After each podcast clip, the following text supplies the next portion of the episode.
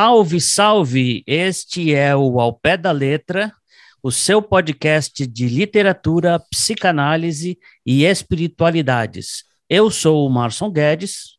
Eu sou o Ed Rocha e hoje nós temos aqui o privilégio enorme de receber o nosso querido colega, amigo de faculdade e o ilustre psicanalista Rodrigo Camargo, que gentilmente é, aceitou o convite de vir aqui trocar uma ideia sobre um autor que ele conhece bastante, que acho que vai ser um privilégio ouvi-lo, que é o francês Georges Perec.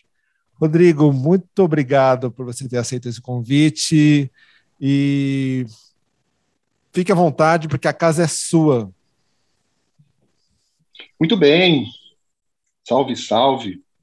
Eu agradeço o convite de você, Ed, Marson, queridos amigos dos tempos da faculdade. Estamos aqui para vocês me espremerem e, de algum jeito, eu apresentar também para um público que, enfim, articula aí esses três, esses três pontos do podcast, né? Psicanálise, literatura e espiritualidade, que de repente aí falar do Jorge Perrec vai ser aí uma conversa bacana e que eu espero estar tá aí nessa hora, enfim, contando para vocês algumas coisas que eu trabalhei, já estudei, pesquiso, e que de repente vai aí ser um, um tempo junto bacana para trocar uma ideia a respeito e, e falar de literatura e psicanálise, sobretudo. Certo. Manda bala, meu amigo. A conversa às vezes pende mais para um lado do que para o outro, mas fique tranquilo que é assim mesmo, a gente sabe. Então, assim, a gente queria começar, é, assim, partindo da, da, lembrança que eu tive da sua pessoa, porque eu sei que você estudou o PREC, é, num contexto mais acadêmico, propriamente falando, né? Sei que você fez um, um mestrado estudando a obra dele. E assim, queria que você é, tomasse a iniciativa de puxar um fio dessa meada, porque eu sei que você tem bastante coisa para falar sobre ele. Então, se assim, uhum. se você uhum. tivesse que falar para a gente e para os nossos ouvintes sobre o PREC, por onde você começaria hoje? Bom, talvez aí contextualizando um pouco esse trabalho, que foi, um, um, como você já disse, né, uma dissertação de mestrado que é, eu trabalhei ali na Universidade de São Paulo, é, lembrando aí que, enfim, as pessoas que estão ouvindo a gente, a gente foi colega de, de faculdade no curso de psicologia, mas eu acabei enveredando numa pós-graduação num outro departamento lá da, da USP, na FEFELESH, no departamento de letras modernas, é, em literatura francesa, e ali eu desenvolvi uma, uma, inusitada articulação, pelo menos no nosso parâmetro aqui, é, desse contexto que, que, que, se faz entre literatura e psicanálise, entre o Georges Perec e o Jacques Lacan. Acho que talvez a primeira coisa que eu, eu diria, Ed, é que é, é, é para falar do, do Perrec, eu, de algum jeito, me apoio também no Lacan. Né? Eu acho que isso é, alinhava aí dois autores de campos diferentes, né? mas que trabalham com a questão da letra. Então, eu me lembro de uma, e eu costumo responder mais ou menos assim, para falar dessa essa inusitada articulação. Porque é, uma vez eu acho que eu vi uma, uma entrevista da Marilena Chauí, a professora Marilena Chauí, no Roda Viva, e que perguntam para ela a, a, questão ou a importância de determinados autores, né? quem seriam esses, esses mestres, esses autores que, que iluminam um pouco o caminho da gente. E aí ela vai dizer que ela enxerga o mundo com dois olhos. Ela falou um olho do Spinoza e o outro olho do Merleau-Ponty. Então, eu realmente acho essa resposta fabulosa, porque para mim funciona um pouco assim, né? É um olho do Perrec e um olho do Lacan. E isso, de algum jeito, me deixa um pouco sem lugar entre os lacanianos, entre os universitários e perrequianos, porque quando eu estou falando de uma coisa e da outra, sempre precisa de uma, de uma certa composição e que não é muito habitual, pelo menos aqui no Brasil. Acredito Você que virou França, um mestiço, né, cara? Pois é, é uma mistura, mas ao mesmo tempo. E não tempo, deixa você entrar em nenhuma das duas festas, né? É um pouco isso. Eu fico um pouco sem lugar, sempre. É, é, é curioso. Mas eu acho que hoje a gente pode explorar é, é, basicamente o Perrec. Eu acho que o Perrec tem uma história de vida assim muito muito eu não, acho que dizer que é interessante é pouco porque é, é algo que na verdade é fascinante é, eu, eu acho que a gente pode começar contando quem é o Jorge Perrec, né? o que, que ele fez, o que, que ele, de algum modo, se propôs a fazer, onde ele chegou, e sei lá, né? às vezes talvez isso tenha ressonância com o Lacan, né? mas é muito distante. Eu faço uma forçagem ali no meu trabalho, e acho que nem é o caso de fazer isso ser apresentado aqui mas vale, porque talvez seja interessante é, é, fazer essa ponte com a psicanálise. Isso, enfim, pode nos interessar também. É, o Perrec nasceu em 36, 1936, na França, e ele, filho de dois imigrantes judeus poloneses, é, que, enfim, a mãe sabe-se que morreu em Auschwitz, na Segunda Guerra Mundial. O pai também morreu na guerra, mas ele fica órfão muito cedo. Né? Com cinco, seis anos, ele já não tem os pais. E é adotado por uma tia, enfim. E cresce e já jovem faz, por exemplo, uma psicoterapia. Com, com, acho que 12, 13 anos de idade, e aí eu estou falando de alguns dados de, de questões que eu trabalhei há mais de 10 anos, então pode ser um pouco imprecisa essas informações, mas é mais ou menos por aí. Ele vai fazer uma terapia com a Françoise Doutot, famosa psicanalista, enfim, é, colega e, e, uma espécie de discípula também, pelo menos nos anos 50, alguém que que marchou junto do Lacan, tem uma importância muito grande com a psicanálise com crianças, e adotou, atende o Perrec durante um tempo, e o Perrec faz uns desenhos nessa terapia que ele resgata, né, mais velho, quando aí já é um escritor? E é muito interessante porque ele, ele vai usar esse material para escrever um determinado livro, que eu espero que a gente possa, em algum momento hoje, comentar um pouco a respeito, mas é, é, é muito interessante esse eco, né, que desde pequeno ele já está aí atravessado pela terapia, pela análise. Quando jovem, um pouco mais jovem, no começo dos anos 60, o Perrec vai fazer uma outra, aí já uma, uma psicanálise, é, com um francês, mas que era oriundo de uma linhagem da psicanálise inglesa, um cara chamado Michel de Mouzin cara teve, teve lá uma importância, mas era alguém, enfim, que ainda não transitava, ou pelo menos era uma psicanálise que ainda não transitava efetivamente por esse terreno pantanoso do Lacan.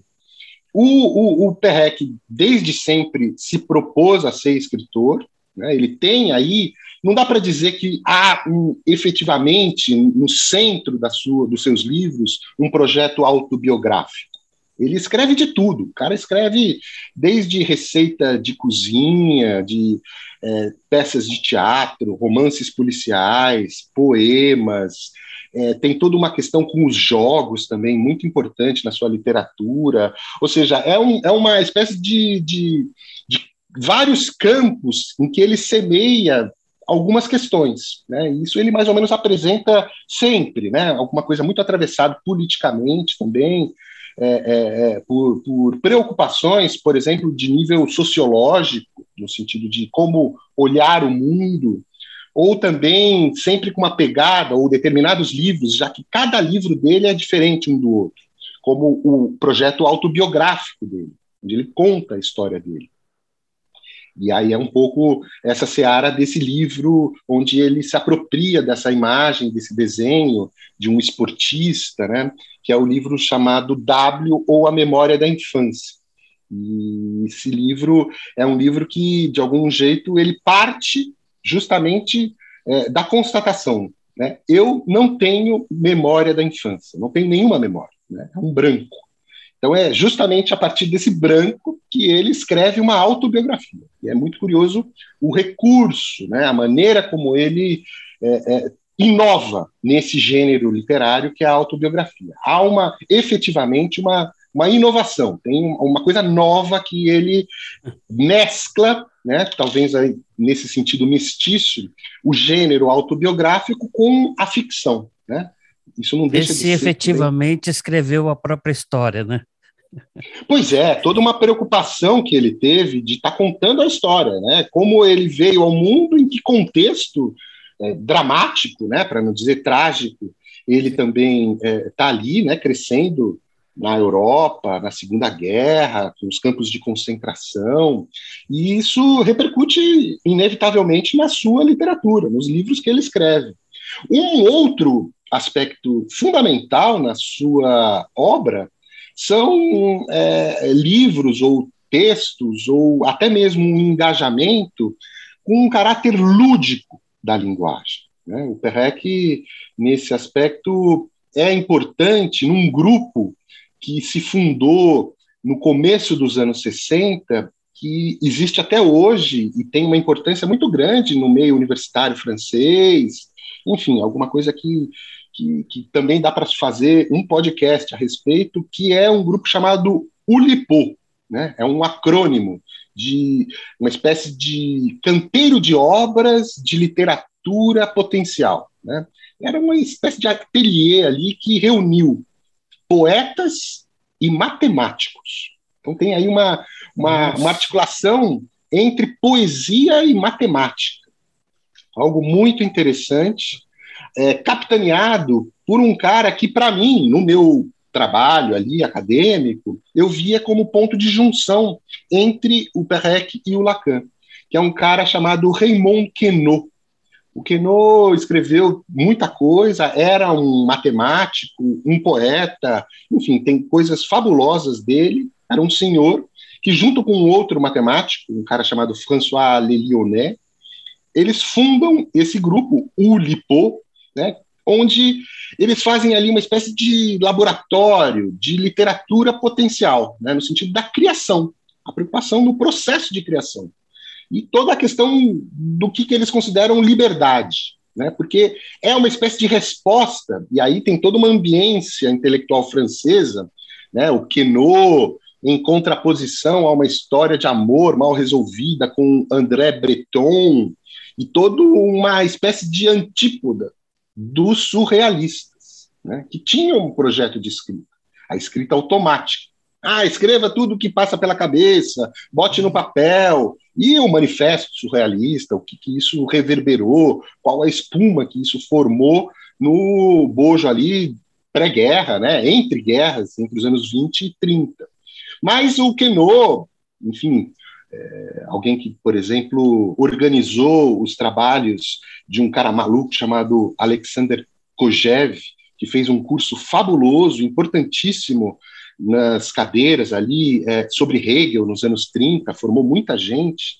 Então tem toda aí uma, uma, uma briga que culmina nesse grupo dos anos 60, que justamente se pergunta sobre a questão é, da escrita, como escrever. Né? E aí eles forjam uma espécie de experimento a partir de, uma, de, uma, de um elemento que é a contrainte, aquilo que de algum jeito não deixa de ser uma restrição, uma que melhor traduzido ainda seria uma constrição, né? uma espécie de, de cinto que a gente de algum modo aperta, né? a cintura, para isso de algum jeito filtrar, para isso de algum modo passar por uma espécie de crivo, né, que são, são escolhas, são regras, são restrições que a gente se impõe para, por exemplo, fazer um soneto. Né? Então, digamos que as concrantes já existiam há muito tempo. É, e a concrante é... é justamente a forma soneto, ou aquilo que a gente fala, bom, tem que ser assim, com esse número de sílabas, com esse número Sim. de estrofes. Nesse... E aí, é, isso não quer dizer que está restringindo nada. Né? É, tem aí uma criação muito em, em, em jogo. E aí uma coisa muito louca que eu li a respeito do Perrec, que assim, eu espero um dia ser gente grande o suficiente para ler esse livro, que é um romance que ele escreve é, para falar do desaparecimento da, da, letra E. Sim. É um, é, um livro eu, assim, muito eu, importante. Eu, meu sonho de consumo é conseguir ler esse livro, porque acho que deve ser o, tipo, o típico livro intraduzível, né? Se é que tradução é possível nesse mundo, mas acho que isso deve ser genial, né? Ed, eu achava também. Há 10 anos atrás, quando eu fiz esse trabalho, eu, eu tinha é, é, é, é me deparado com uma tradução para o espanhol. Ah. Né? E é, só para talvez contar para as pessoas que não conhecem essa obra, La Disparition. La Disparition, em francês, a gente pode traduzir, evidentemente, como a, o desaparecimento, né? a desaparição, o desaparecimento. Mas também significa, é, quando a gente vai fazer uma espécie de atestado de óbito, né? é uma espécie de ata de desaparecimento de alguém. Né? Precisa, é um documento, é, l'acte de disparition e que o Perrec não tinha, até começo dos anos 70, se não me engano, do documento que comprovava que a sua mãe morreu. Né? Isso ele pleiteou, isso de algum modo foi uma questão muito delicada para ele, né? Que isso ele reverberou na obra dele, onde ele consegue do Estado francês um documento com essa ata de desaparição, né? Uhum. Provando que a mãe dele morreu em Auschwitz. Então, isso de algum jeito é uma espécie de homenagem, é uma espécie de retomada, onde ele escreve La Disparition e o detalhe, né, com essas regras que esses malucos, poetas e matemáticos, é, criaram. Por exemplo, o Ítalo Calvino fez parte desse grupo, uhum. outras pessoas grandes, né? Então era uma coisa muito divertida. No final das contas, eles se divertiam para escrever. Né? Eles criavam regras e falavam: como é que a gente vai escrever com essas regras? E qual que era essa regra, né? Lipogramática. Era extrair uma letra e você vai escrever palavras. Não é que você vai tirar a letra da palavra. Você vai escolher palavras, um repertório e um léxico aí, é, onde só vão constar palavras sem a letra E. Divino detalhe.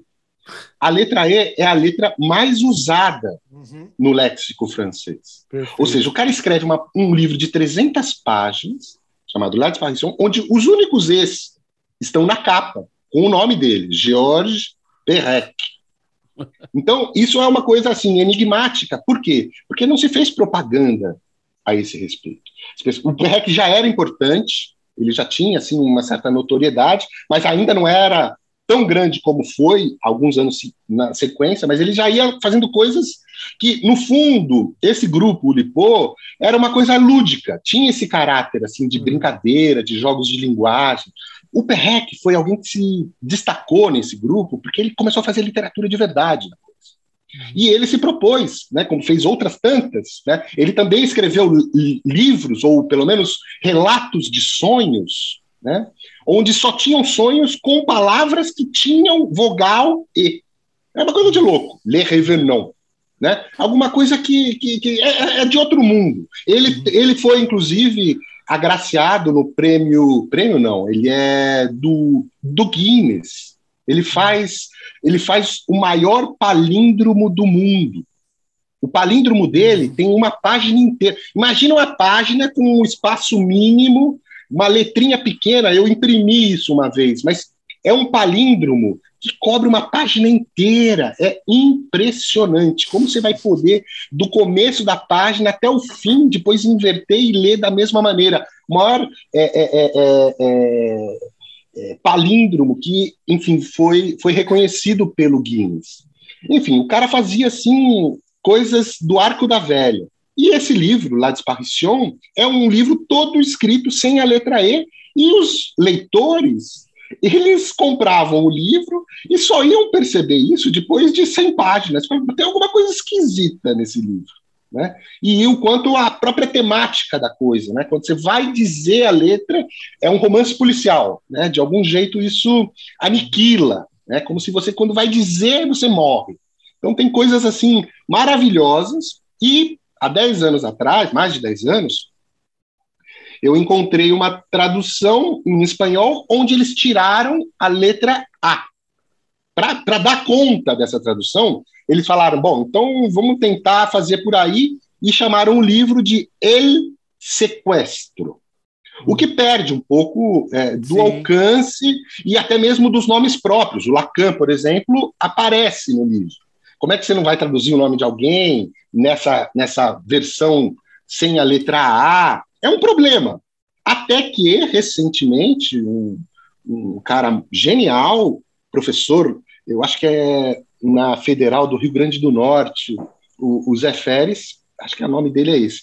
Enfim, é, é, é, é, o fato é que o cara traduziu isso para o português. Nós temos isso em português, Ed. Vale a pena. Acho que a editora autêntica publicou, se não me engano. Eu estou sem o livro aqui, mas é, ele fez isso, né? Era o projeto de doutorado dele, enfim. O cara conseguiu, ganhou o prêmio Jabuti por essa tradução. É uma coisa primorosa e intitulou o livro como O Sumiço. Vejam que essa, essa é a questão, né? Como é que você vai encontrar, como é que você vai traduzir nesses é. mesmos modos? Equivalente. É, é, realmente formidável. Formidável. Eu li recente, eu diga... vi, Rodrigo, eu li recentemente a, a, a, o, o, livro o, A Cor Púrpura, né, da Alice Walker, né, e, e mas eu li no original. Passar para o português é, é um negócio assim impossível.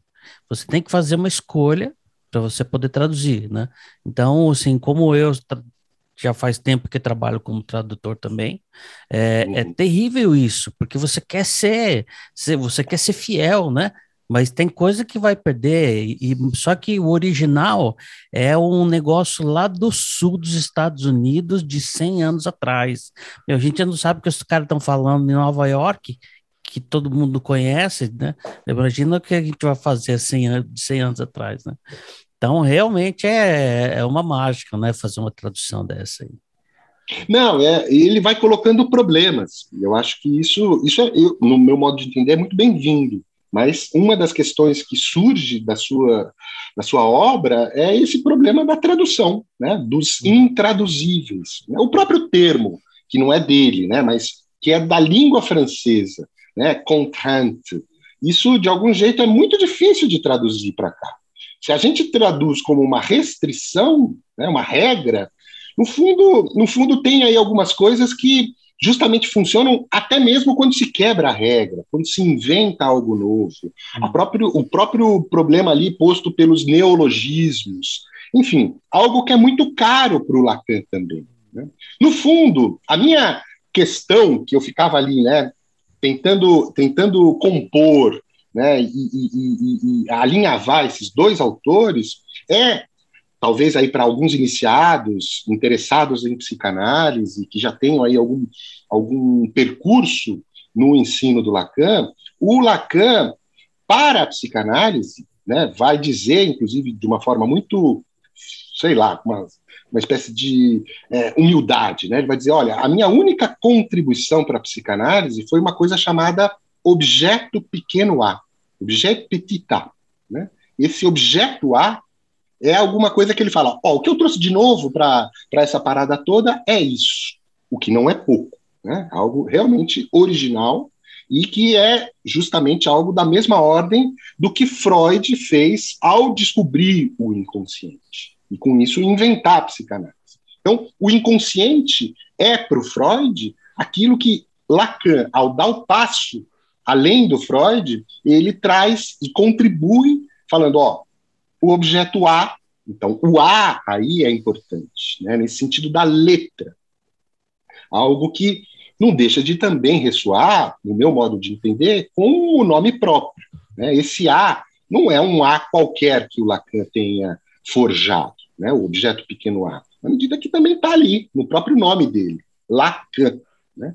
Eu, basicamente, ouso fazer aí uma, uma espécie de sobreposição, uma espécie de entrecruzamento, alguma coisa ali que a letra E, Ed, e é muito bem lembrado esse livro, que é realmente um desafio, mas a, especificamente a letra E para o Perrec é importante. Né? É algo que ele, ele, ele extraiu né, da sua, do seu próprio repertório ou do seu próprio nome, uhum. né, na medida que esse, esse La Disparition não deixa de ser alguma coisa que evoca a mãe, né, os pais que morreram, né, que de algum modo uhum. tem aí a, a, La Disparition em francês quer dizer a morte.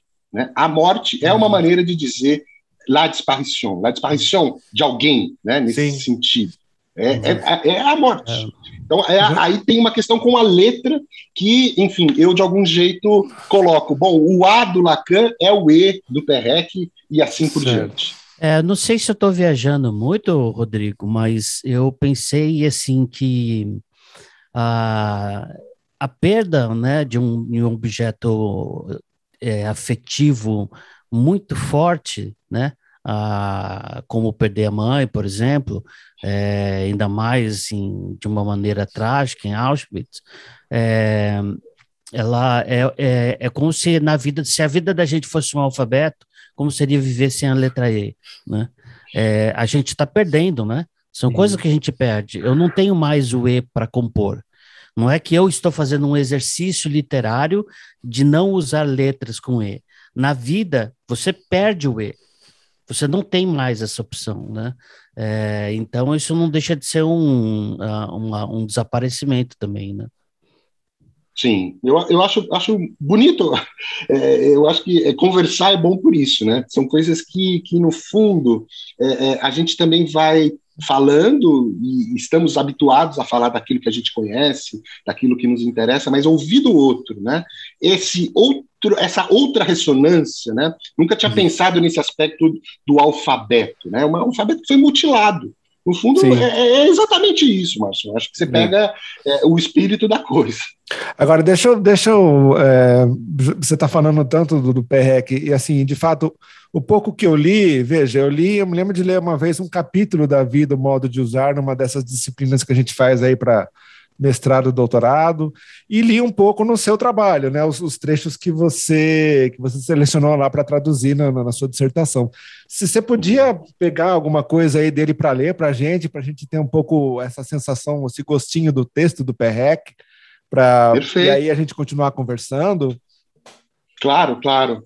Ó, eu, eu, na verdade, tenho então essa, essa carta na manga, porque eu, eu ouvi o, o, podcast do Uri, que eu gostei muito, né? Que vocês falaram do Yentl, que é isso? Isso, Yentl. Yentl. E, e, foi muito bacana. Que e é, se lembra?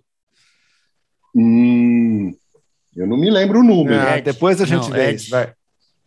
O, fa o, fato é que, que foi muito bacana de ouvir e, e, perceber mais ou menos como funciona aqui. Então, uhum. eu, eu vim de algum jeito, falei assim: ó, eu acho que se tiver que ler alguma coisa, valeria a pena é, é, alguns parágrafos. Eu, pelo menos, tenho aqui em mãos o W ou a memória da infância, que é o, o, o contexto aí, digamos, inovador desse, desse projeto autobiográfico do PERREC, é, em função dele mesclar. Né? Na verdade, ele vai intercalar o livro inteiro. Um capítulo ele conta a história dele, que parte desse, desse vazio, disso que de algum modo ele fala que não tem memória da infância.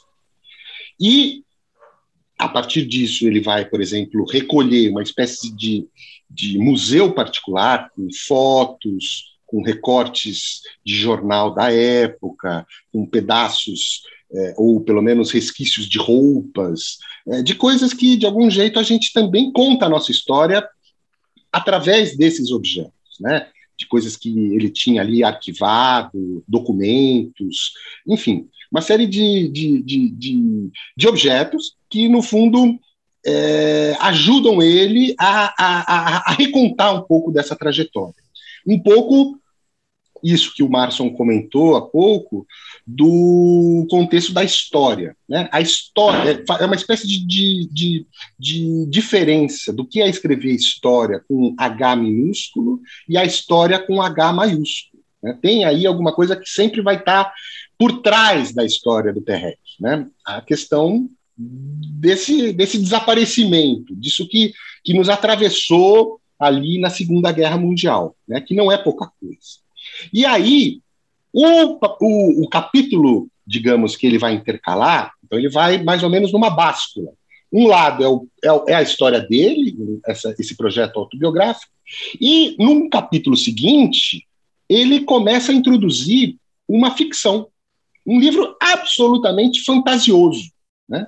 onde justamente entra aquela história da Françoise Doutor, do desenho que ele faz na terapia com a Doutor, que é alguma coisa que ele resgata no final dos anos 60, e começa a escrever um folhetim, né, numa revista que na época, é, acho que existe até hoje, a La Quinzaine Littéraire, né, é alguma espécie de revista que saía, e sai, acho que ainda, quinzenalmente na França, onde se discute literatura e muitas vezes você tem ali livros que estão es sendo escritos é, no calor do dia. Né? É um pouco como funcionam as nossas novelas hoje. Né? As novelas, quando vão para o ar, elas vão se fazendo de acordo com a repercussão que aquilo tem no público, o interesse, as, as, as histórias que vão é, é, é, derivando. A gente não sabe onde vai terminar uma novela. E era um pouco esse o propósito.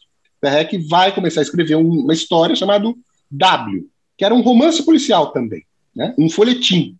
E a cada 15 dias ele escrevia um capítulo, até que ele tem uma crise, em 69, acho que na mesma altura do, da publicação de La Disparition. Mas ele tem uma crise, digamos, de travar. Ele, ele não consegue continuar essa história. Então imagina a Janete Claire, o Dias Gomes, o, o, esses, esses caras que escrevem novela, falam, eu não consigo mais, não tem como parar.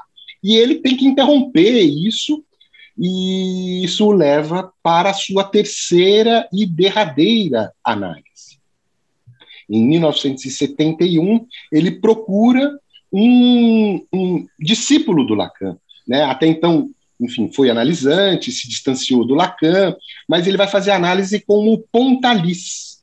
Vocês lembram? Na faculdade do, do, do, vocabulário do Laplanche e Pontalis. Pontalis. Ele procura o Pontalis, ele faz análise com o Pontalis, que é, assim, um analista de primeira linha, um cara muito fino, assim, biscoito fino, porque ele, inclusive, Pontalis vai escrever muitos casos clínicos, com pseudônimos, evidentemente, em que conta a análise do PEREC.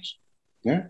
O PEREC faz análise durante quatro anos com o Pontalis, de 71 até 75.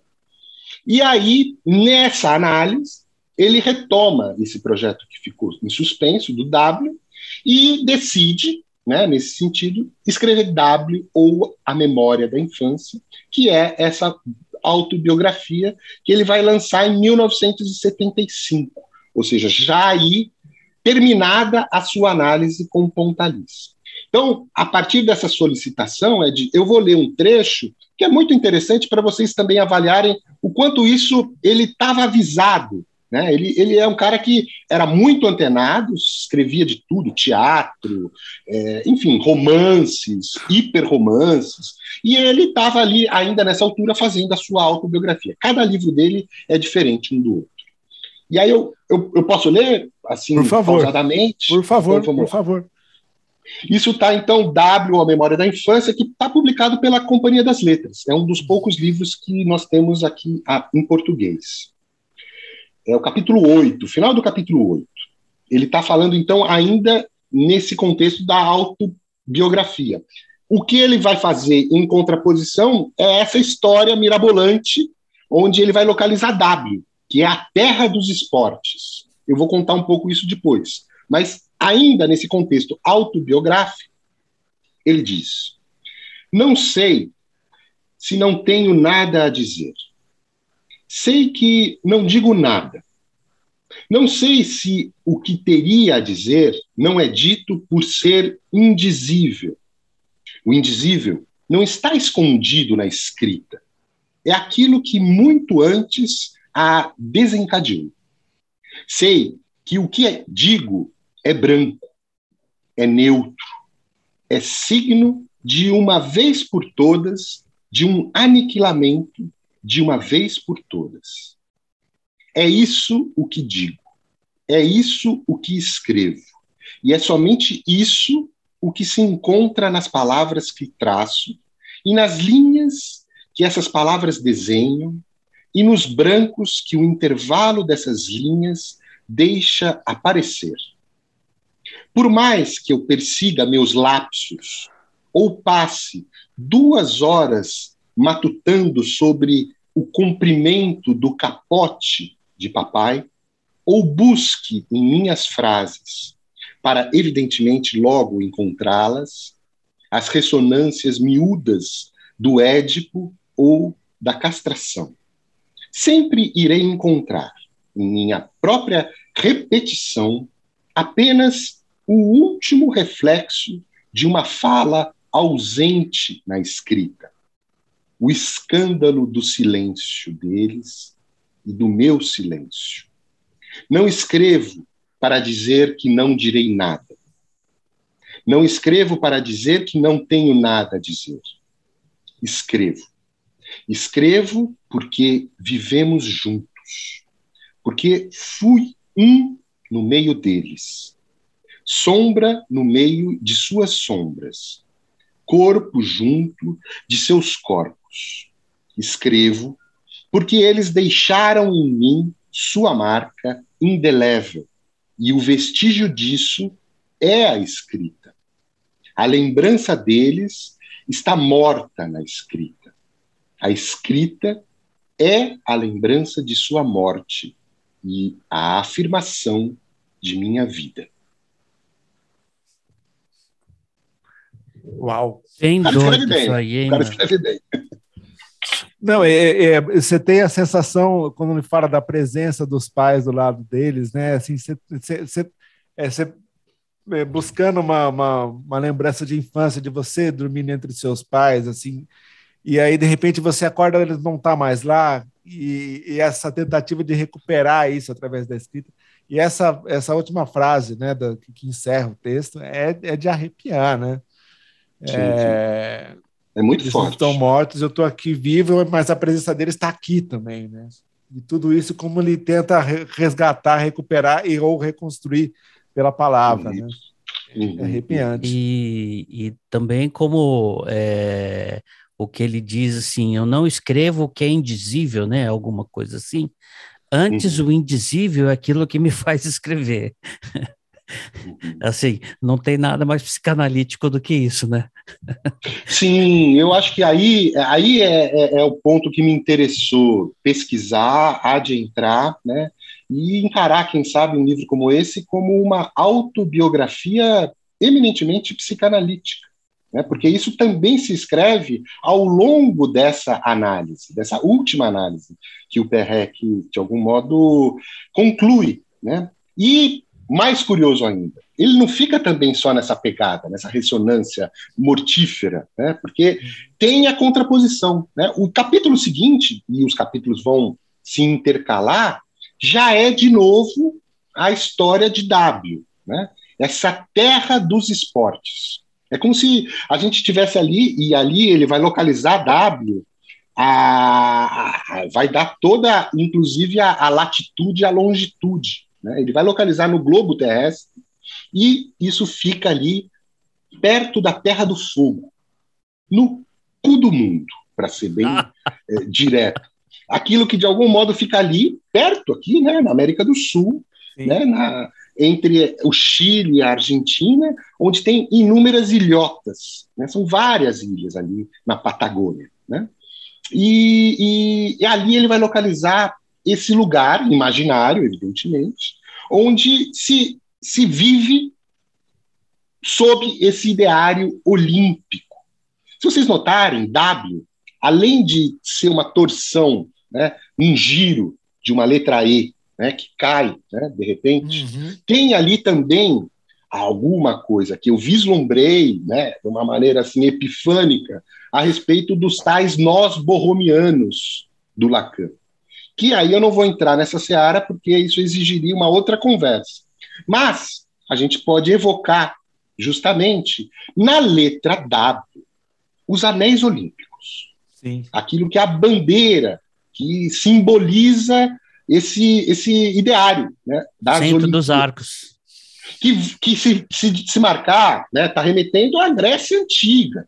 Né? E que o, o, o, o Courbetano, eu não me lembro do, do cara que, que, que refunda essa questão das Olimpíadas no final do século XIX, e as Olimpíadas atravessam o século XX, sendo interrompidas justamente nos anos 40, né, por causa da guerra, mas é, é, a gente sabe aí que o, o, as Olimpíadas compõe uma certa união entre os povos, alguma coisa que a gente se identifica enquanto unidade é, é, nesse planeta. Porque cada um desses anéis olímpicos, são cinco, cada ponta, digamos, da letra W, a gente pode localizar uma espécie de, de bandeira ali. Se a gente consegue mais ou menos imaginar isso, né, não é difícil de, de ver ali um W nessa bandeira das Olimpíadas. Sim. E que cada um desses anéis significa um dos continentes, né, intercalados. Só que eles não estão amarrados de um jeito que o Lacan foi, enfim, desenvolver na sua teoria, porque quando a gente, nos nós borromeanos, lacanianos, quando a gente tira um, os outros se desfazem, né? Tem aí uma coisa que, que é importante também, né? A maneira como eles estão enlaçados.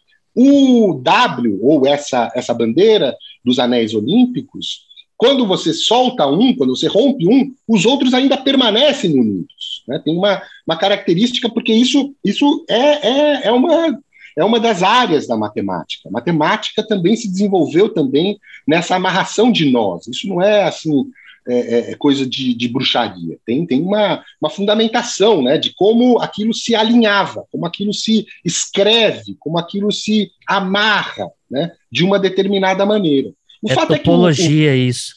Topologia, Marcelo, exatamente. Isso é de quebrar cabeça. É um quebra-cabeça.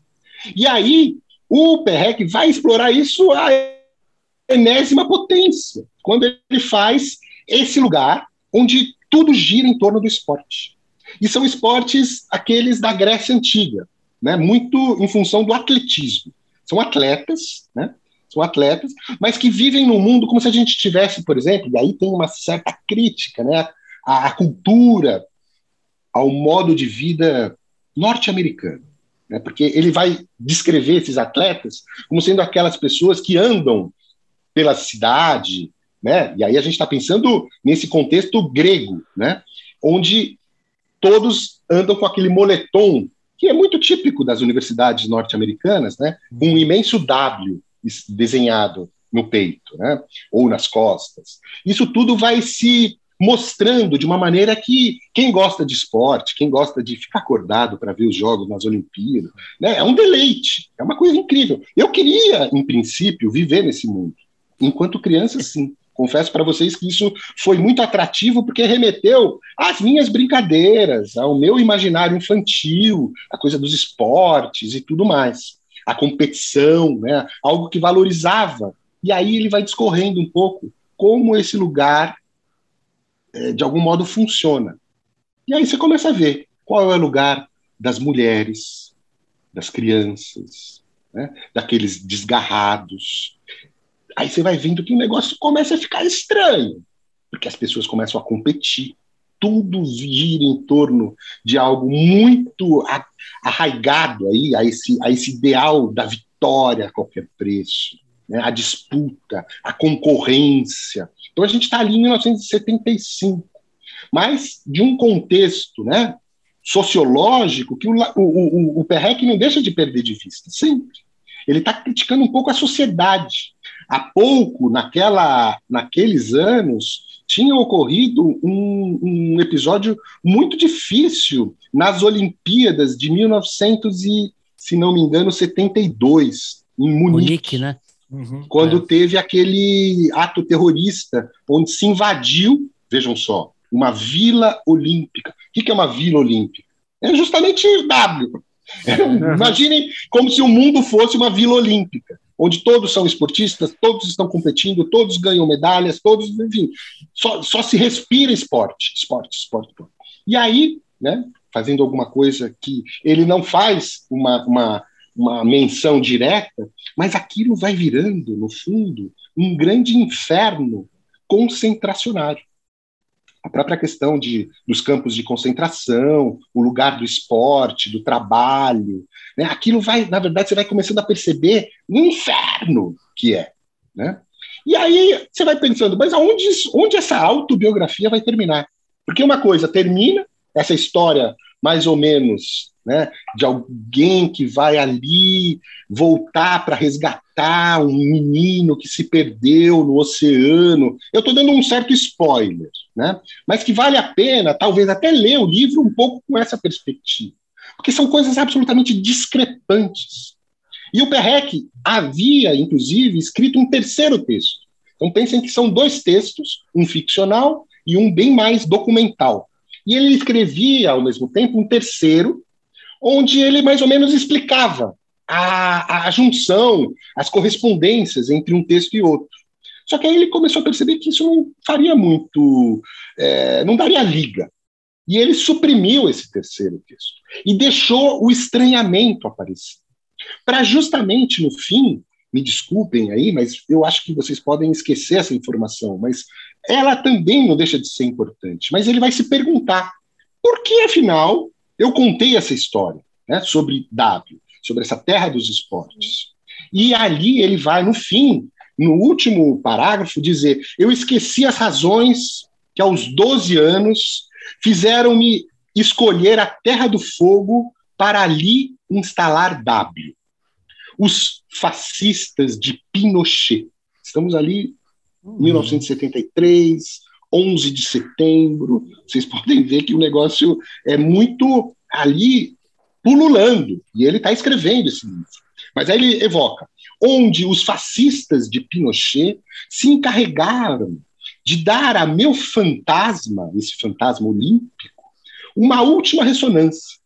Várias ilhotas da Terra do Fogo são hoje campos de deportação. Então, o que, que o Pinochet fazia? Ele pegava a turminha que o combatia e que não, enfim, não conseguia é, é, é deixá-lo em paz e mandava lá para a Terra do Fogo.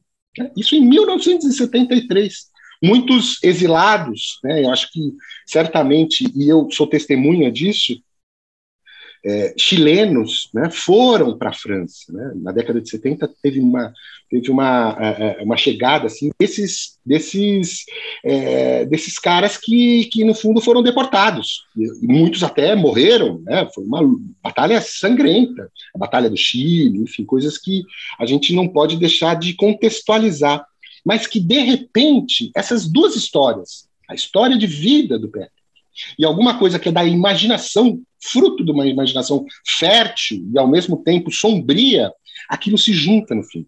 Né?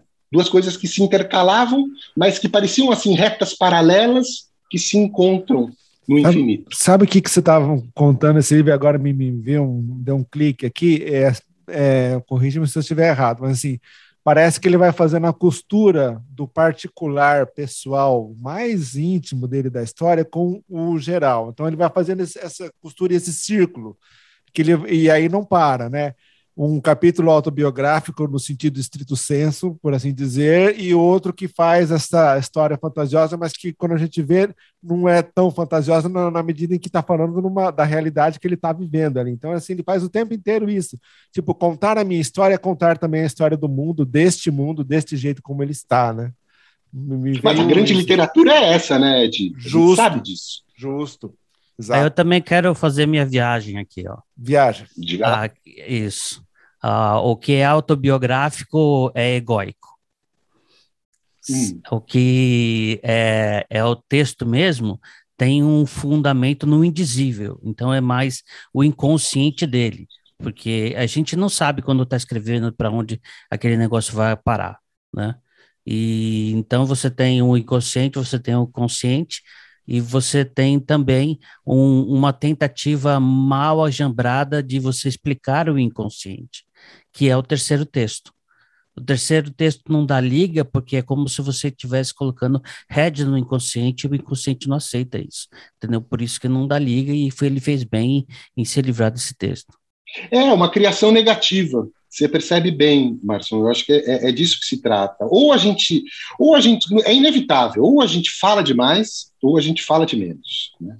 Eu acho que ele foi muito, ele foi muito astuto em, em, em entender ou eh, suprimir esse terceiro texto desse livro, né, na composição desse livro, porque é justamente dessa lacuna, né, é alguma coisa que, que eu acho, eu acho que vale mais uma leve ou uma outra pincelada desse livro, que é justamente a epígrafe, que justamente é do Raymond Queneau, né?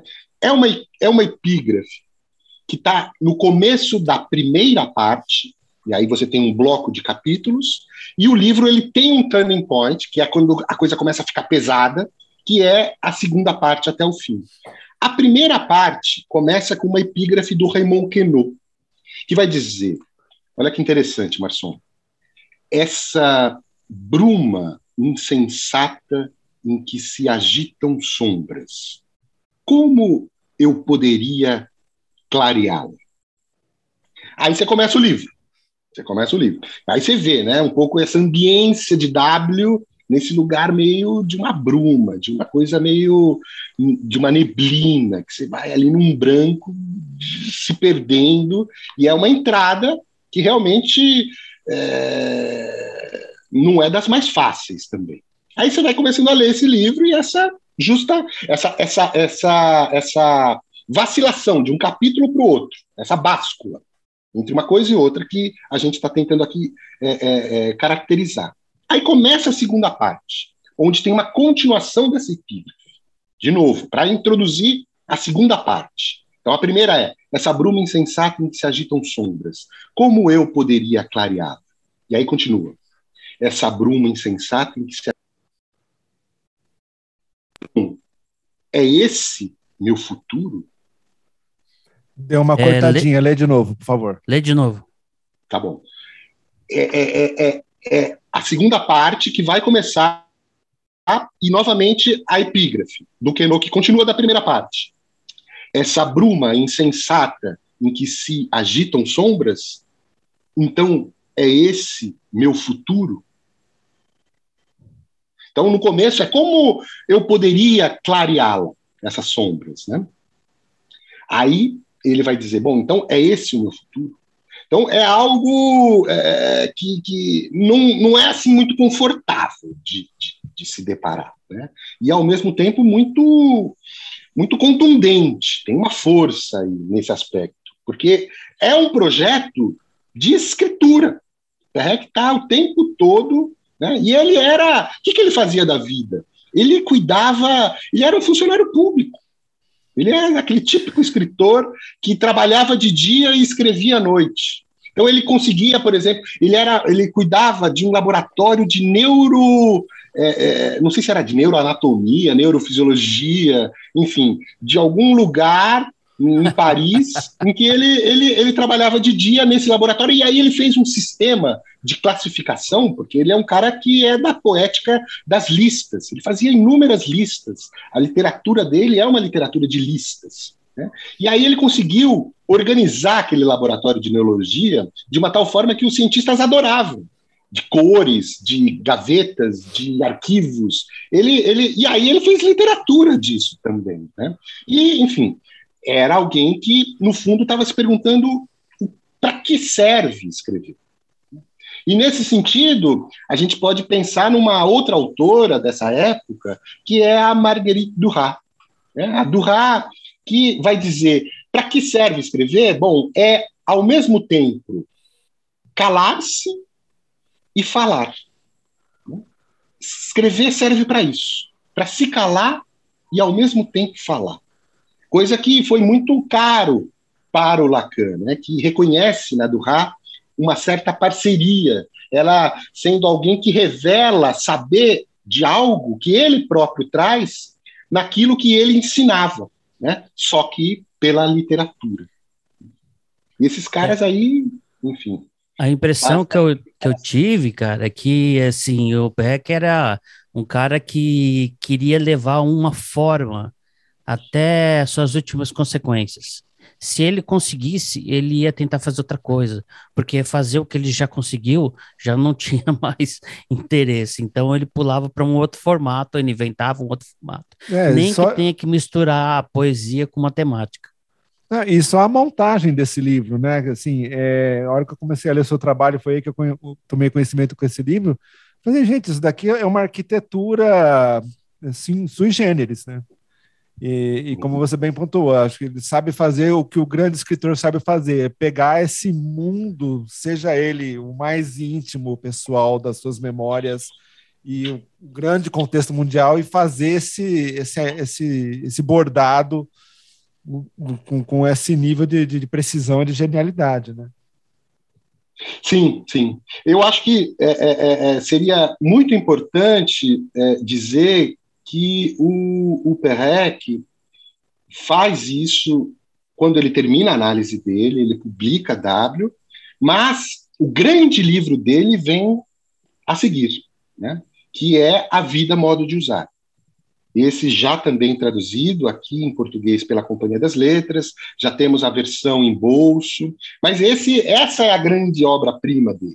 Né? Porque se a, um projeto dele de escrever em princípio, está dividido entre uma preocupação sociológica, uma questão autobiográfica, a questão lúdica com a linguagem, os jogos de linguagem, tudo isso, acho que tem aí alguma coisa que ele se propôs, e aí ele faz mais ou menos um, um grande é, compêndio de todo esse engajamento com a literatura, que é o seu projeto romanesco. Né? Acho que esse é. E aí ele vai dizer: o que, que é o projeto romanesco? São aquelas histórias que a gente devora, aquelas histórias que a gente, enfim, vai dormir com elas, não para de pensar, quer ler até o fim. E aí ele é, assim, o mestre. E vai compor esse livro que é realmente algo que merece até uma nova conversa, porque então, não sei se o então, nosso tempo tá esse, aqui, mas esse... a vida, modo de usar, é, é fabuloso. Então, fabuloso. Esse, esse vai ser o nosso contrato de hoje porque a gente vai fazer assim, a nossa combinação, a gente vai ler, quer dizer, o Márcio eu não sei se ele vai ler, porque ele está ocupado com um monte de coisa, é um, um, cara muito estudioso, vai fazer doutorado, etc. Mas a gente vai dar um jeito de ler esse livro, Vida, Modo de Usar, e a gente vai marcar o Rodrigo Volume 2 para o ano que vem. Porque daí Feito. vamos ver os três com o livro lido, e aí a gente vai fazer um jazz lascado aqui com esse livro. Eu já li, um, é um, eu já li, assim, 2% do livro. É, não, ali, ali é um quebra-cabeça. Ali realmente ele vai fazer é é, é, é, é, um livro, um hiperromance, porque tem 600 páginas, tem 100 capítulos, são coisas assim também é, incríveis, mas que se você for ver, ele está ele tá montando, e é, o livro é um pouco isso, né? a montagem de um quebra-cabeça, mas um quebra-cabeça que falta uma peça. É muito interessante a gente pensar naquilo que é a montagem, mas onde se conta com um furo. Essa é a, é a incompletude, essa é a parada, enfim, digamos, original. Não é? A, a, as peças elas se encaixam, mas tem ali um furo central. E esse furo ele é constitutivo da própria estrutura. Isso é muito importante. Só para terminar a história do Perrec, o Perrec vai morrer muito cedo. Ele, com 45 anos, tem um câncer fulminante ele está escrevendo um último livro que chama 53 Dias, Sancantoaju. E olha só que impressionante, Ed, acho que você vai gostar dessa história, porque ela é um pouco, enfim, difícil de, de, de, de, de acolher, assim, porque ela é, ela é dura. Peck, ele nunca tinha escrito um livro sob encomenda.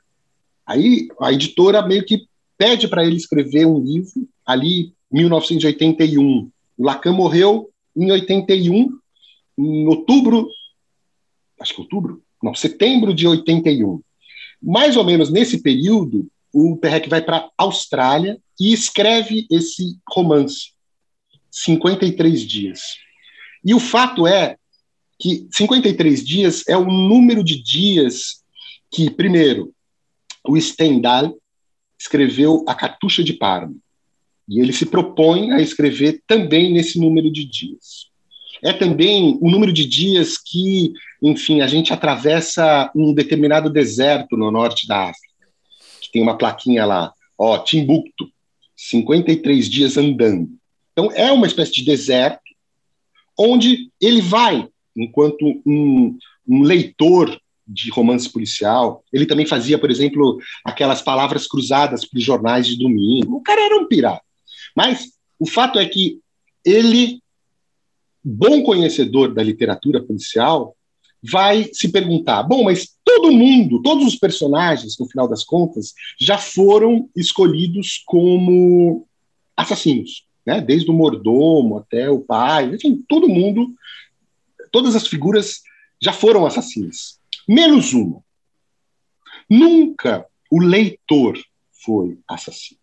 Oh. E aí é uma história que, vejam só, né? Ele está se propondo a escrever num determinado número de dias, ele tem todo um sistema de esquematizar isso, e basicamente ele tinha a estrutura posta e cabia só escrever, porque ele sabia o que ia acontecer, né, o que, que iria se desenrolar, mas é um livro inacabado.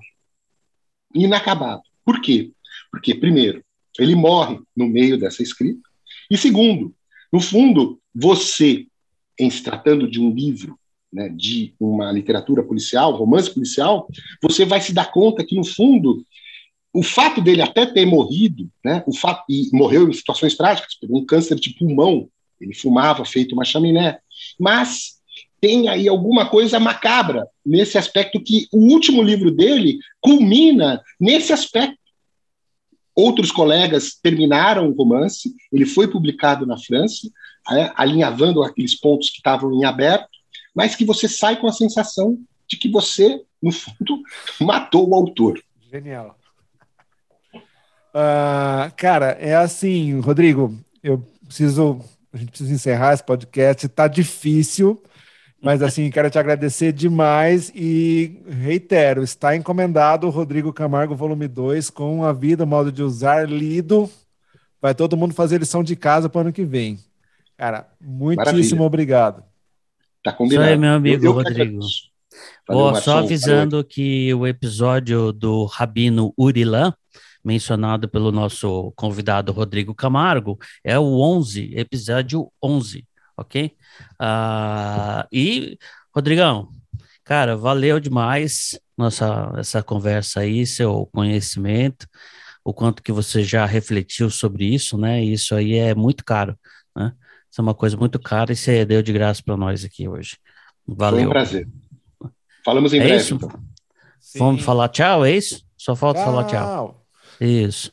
Então, promoção e para mocinha. Tchau.